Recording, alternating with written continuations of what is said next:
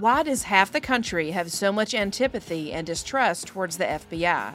It has to do with the agency's tarnished reputation. Take, for example, the raid of Branch Davidians in Waco, Texas, back in 1993. Nearly 900 federal agents from the ATF and FBI swarmed the Mount Carmel compound, all because it was believed that the leader, David Koresh, was stockpiling weapons. The 51 day siege ended in a shootout and massive fire, which to this day has left many wondering who started the fire and who shot the first bullet the government or the members inside. When it was over, 76 members of the compound died, including 25 children and two pregnant women. Regardless of the fact that the children were inside, the FBI actually rolled tanks towards the compound. The FBI had plenty of opportunities to arrest the leader, David Koresh, but instead decided to siege the building with children inside.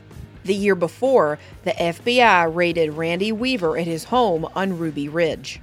The siege lasted 11 days and resulted in the death of Weaver's wife and 14 year old son. Agents planted an informant at an anti government group meeting. After luring Weaver into selling a sawed off shotgun and then failing to flip him as an informant, things took a drastic turn that ended in a multi agency siege against Randy and his family.